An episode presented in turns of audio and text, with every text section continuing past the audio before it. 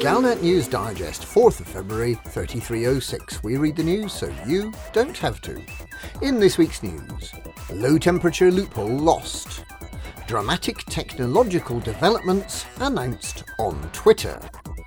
The Thargoids have already won.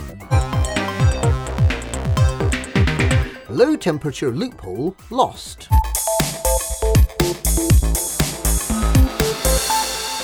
The recent changes to pricing of minerals such as void opals and painite were intended to protect the livelihood of hard-pressed market traders in starports throughout the bubble.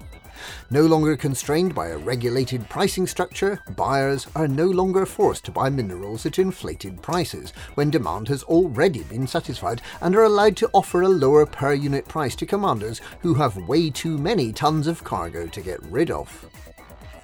There was a loophole low temperature diamonds were not being correctly counted by the census machines, and some commanders were still able to make a killing, forcing many starport traders into bankruptcy.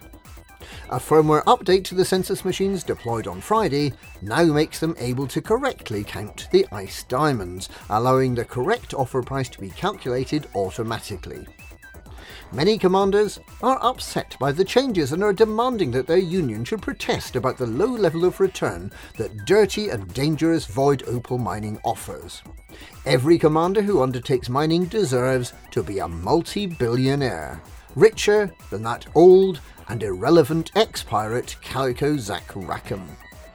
However, commanders have benefited in one important way. Stations will now allow their spot prices for high-grade minerals to be broadcast through the Universal Cartographics Network and displayed on the galaxy map, regardless of whether the viewing commander has any of that mineral on board at the time.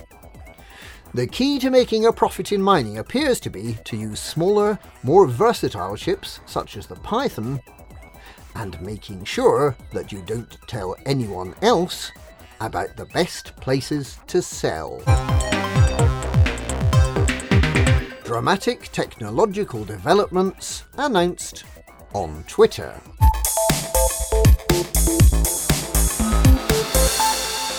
A fully featured replacement to Galnet has come online. Hosted by the Pilots Federation, the so called Twitter feed contains vital news and commentary in bite sized chunks, ensuring that commanders are kept abreast of what's going on in the galaxy in politics, trade, exploration, and security. Typical news updates include this announcement of a new ship scale instant teleportation system, which instantly removes your ship from danger when its hull is damaged, by moving it far more efficiently than the frameshift drive system to a random location elsewhere. This is how the news was teased. We have a question for you. Would you take the following deal? You receive a billion credits, but every time your hull is damaged, you're teleported to a random location in space. This announcement is clearly highly exciting, and we look forward to hearing further details of the technology as it becomes commercially available. The offer of 1 billion credits to take part in the trial is a nice gesture, but is clearly unnecessary, representing as it does less than a week's earnings for a typical mining specialist. Work is apparently also underway to mitigate the Thargoid threat by gene splicing the Thargoids with waterfowl. The research team undertaking this dangerous and intricate work are following two different possible paths of research, and have given Pilots Federation members the opportunity to shape this game changing solution. The question put to commanders is Would you rather fight 10 duck sized Thargoid ships or one Thargoid ship sized duck? The community of commanders has voted overwhelmingly in favour of turning all the Thargoids into giant ducks, so we can look forward to lots of crispy duck pancakes as the reward for destroying Thargoids. It is believed that these exciting new developments, the emergency ship teleporter, and turning Thargoids into ducks, will form the cornerstones of the long awaited 3306 update. The possibility that the Pilots Federation's social media manager might have taken a little too much Tarach Spice with their Ovaltine and might therefore be making these developments up out of thin air has been discounted. The Thargoids have already won.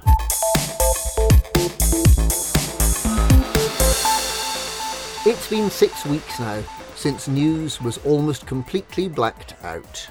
The conclusion of the Riort year's end celebrations was announced on the 18th of December, and since then there have been just two news releases, both from the Witchhead Nebula. One reporting the renaming of a selection of systems in the Witchhead Nebula to celebrate the defeat of the Thargoids there, and the other announcing that the Thargoids have resumed their attacks in the Witchhead sector. From the bubble, there has been nothing. From the Pleiades, nothing. From Colonia, nothing. Conspiracy theorists are already deciding that the bubble, the Pleiades, and Colonia have in fact already been destroyed by the Thargoids, and that the only remaining stronghold of humanity is in the Witchhead sector. The commanders who think that they're still flying around the bubble are in fact in a coma, induced by Thargoid poison, and are dreaming that they're still flying their ships, while their bodies are in fact being used as a gruesome nursery for Tharglit babies, who live inside their host, eating them from the inside out until they burst out through their chests, a fully formed Thargoid. Remember the documentary Alien?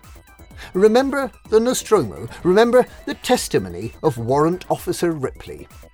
According to the conspiracy theorists, that was a Thargoid hatching. And that's this week's cheery Galnet News. Galnet News, we read the news while we can, so you don't have to.